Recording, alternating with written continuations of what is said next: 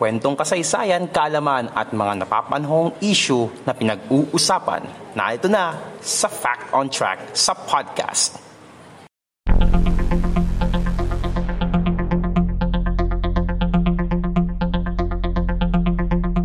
Fact on Track sa podcast.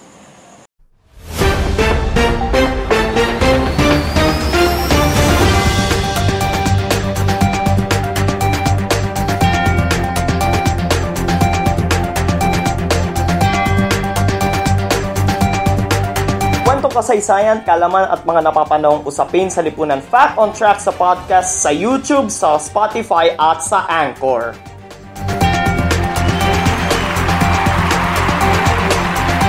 Sa YouTube ay uh, mapapakinggan nyo pa rin po ako sa aking podcast channel, sa Podcast ni Mans. And kung bago po kayo doon, welcome po kayo doon. Just subscribe and click the notification bell button. And syempre, mapapakinggan nyo na rin po ako sa Spotify at sa Anchor. So makikita nyo po yung link ng dalawang yon sa ibaba sa description sa baba ng ating episode. Fact on Track nung Sabado, August 8, ay uh, sineselebrate po ang 53rd founding anniversary ng ASEAN, isang organization na binubuo ng mga bansa mula sa Southeast Asia. So pag-uusapan natin ngayon mga kapodcast ang kasaysayan ng organisasyon ng iyon, paano nabuo, and ano nga ba ang layunin nila sa region ng Southeast Asia. Pero bago yun mga kapodcast, News on Track sa podcast. Mga napapanahong issue, ating pag-usapan dito sa Fact on Track sa podcast.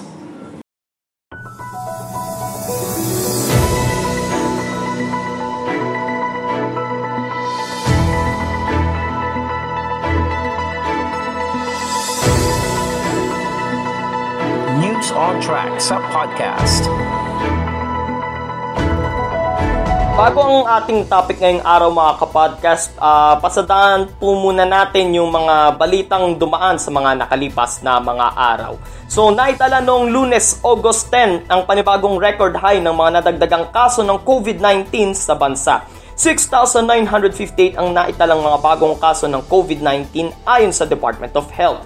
Sa kabuuan, 136,638 ang kaso ng COVID-19 dito sa Pilipinas kung saan 66,186 ang mga active cases. 633 naman ang mga gumaling sa araw na iyon kaya umakyat na sa 68,159 ang bilang ng mga COVID-19 recoveries. Habang 24 naman ang naitalang namatay sa sakit na ito kaya umakyat na sa 2,293 ang bilang ng mga namatay sa COVID-19. Karamihan sa mga naitalang mga bagong kaso ay mula sa mga lugar na nasa ilalim ng Modified Enhanced Community Quarantine o MECQ. News on Track sa podcast. Lusot na sa ikatlo at huling pagbasa sa Kamara ang Bayanihan to Recover as One Act sa botong 242-6. Pasado na sa huling pagbasa ang panukalang batas na ito na layong magbigay ng 162 billion pesos para suportan ang response measure sa COVID-19 pandemic. Tanging mga mambabatas mula lamang sa Makabayan Block ang tumutol sa panukalang batas na ito. Ayon kay Gabriela Party List Representative Arlene Brosas, binibihisan lang ng Bayanihan to Recover as One Act ang kapos militarista at tagilid na tugon ng rehimen ni Pangulong Rodrigo Duterte sa pandemyang COVID-19. Giit pa niya sa ilalim ng panukalang batas na ito, walang katiyakan na popondohan ng pagtaas, pagtaas ng kapasidad ng ating public healthcare system kahit pa umaapaw na ang mga pasyente sa mga ospital at lagpas daang libo na ang positibo sa COVID-19. Dagdag pa ni Representative Brosas, wala rin pondong ilalaan sa panukalang batas para sa libreng mass testing, contract tracing, contact tracing, isolation at treatment. News on Track sa podcast. At yan ang mga napapanahong issue na dapat mong malaman dito sa Fact on Track sa podcast Ating balikan ang mga kwento ng kasaysayan dito sa Fact on Track.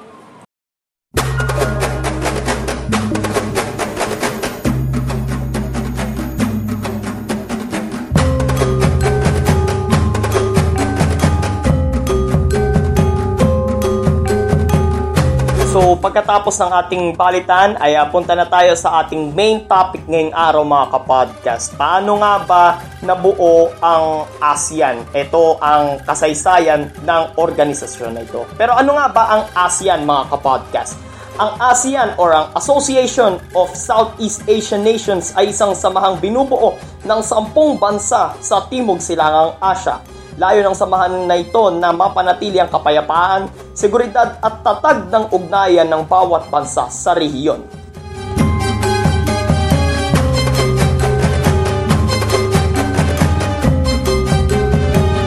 Ang ASEAN ay kanabibilangan ng mga bansang Brunei Darussalam, Cambodia, Indonesia, Laos, Malaysia, Myanmar, Pilipinas, Singapore, Thailand at Vietnam.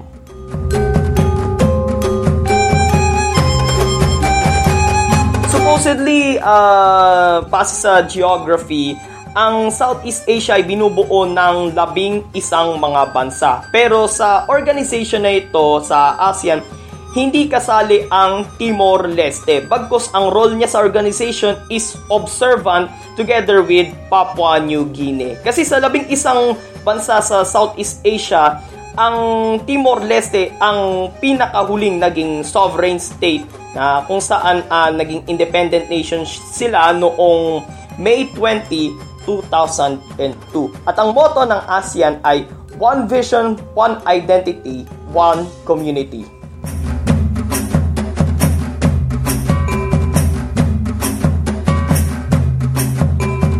Ilalim ng ASEAN Declaration noong August 8, 1967, itinatag ang samahang ito sa Bangkok, Thailand. So, isa pang tawag kasi sa ASEAN Declaration ay Bangkok Declaration. Ito ay sa pangunguna ni na Adam Malik, Presidium Minister for Political and Foreign Affairs Minister ng Indonesia, Tun Abdul Razak, Deputy Prime Minister ng Malaysia, Narciso Ramos, Foreign Affairs Secretary ng Pilipinas. Ito yung nung panahon ni dating Pangulong Ferdinand Marcos.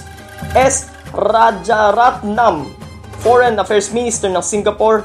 At Tanat Koman, Foreign Affairs Minister ng Thailand.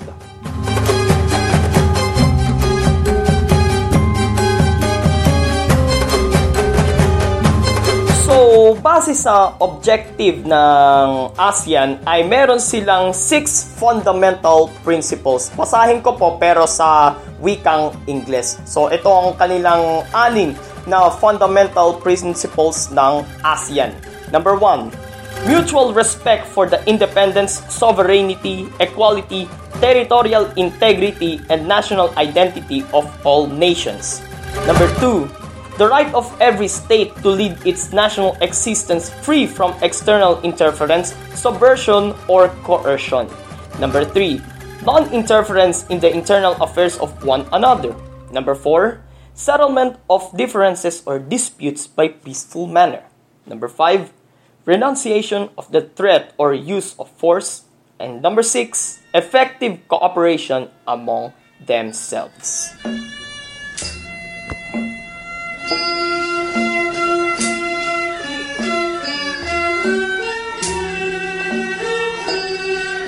So, ang ASEAN, meron din niyang sariling emblem at uh, bawat bawat emblem kasi i, ng organization is may kanya-kanyang simbolo yan eh. So, ito naman yung sinisimbolo ng emblem ng ASEAN. So, yung bilog ay sumisimbolo para sa pagkakaisa ng mga bansa sa Southeast Asia. Yung kulay asul naman na lining doon sa bilog ay sumisimbolo naman sa kapayapaan at katatagan. Yung puti naman sa loob ay sumisimbolo naman sa kalinisan. Yung pula naman, which is yun yung color ng background ng bilog ay sumisimbolo naman sa katapangan. Yung dilaw naman ay sumisimbolo sa kasaganaan. And yung stalks ng rice paddy sa gitna, yung parang may pa-curve na uh, na makikita nyo doon sa gitna, yun yung nire-represent ng sampung bansang kasapi ng ASEAN.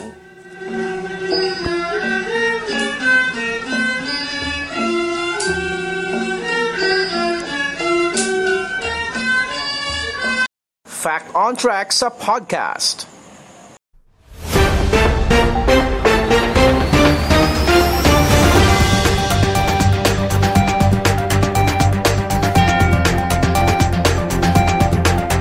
Supposedly this year uh, gaganapin ang ASEAN Summit sa Vietnam. Pero dahil nga sa COVID-19 pandemic ay dinaos na lang nila ang ASEAN Summit via online. Pero ang host nation pa rin nun ay Vietnam. Ang Pilipinas huli ang nag-host ng ASEAN Summit noong 2017. So ang ASEAN Summit ay uh, ginaganap siya every year at uh, ginaganap siya uh, dalawang beses sa isang taon ng isang uh, ASEAN host nation. So around Southeast Asia. So ito ay nilalahukan syempre ng sampung bansang kasapi ng ASEAN and yung mga uh, parang tatawag nilang diplomatic relations ng ASEAN. Siyempre kasama dyan ng ang Amerika, ang Canada, ang UN, Australia, New Zealand, siyempre yung mga nasa East Asia,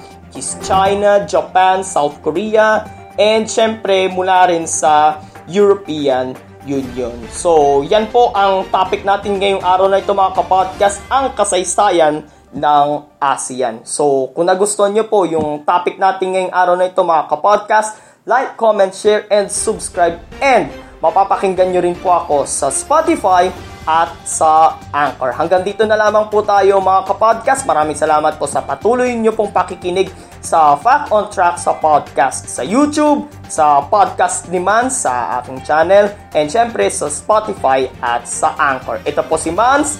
God bless everyone. God bless the Philippines. Purihin po ang Panginoon. And syempre, stay at home. Kung wala pong gagawing importante sa labas, manatili na lamang po sa loob ng ating mga tahanan. Ingat po tayo mga kapodcast.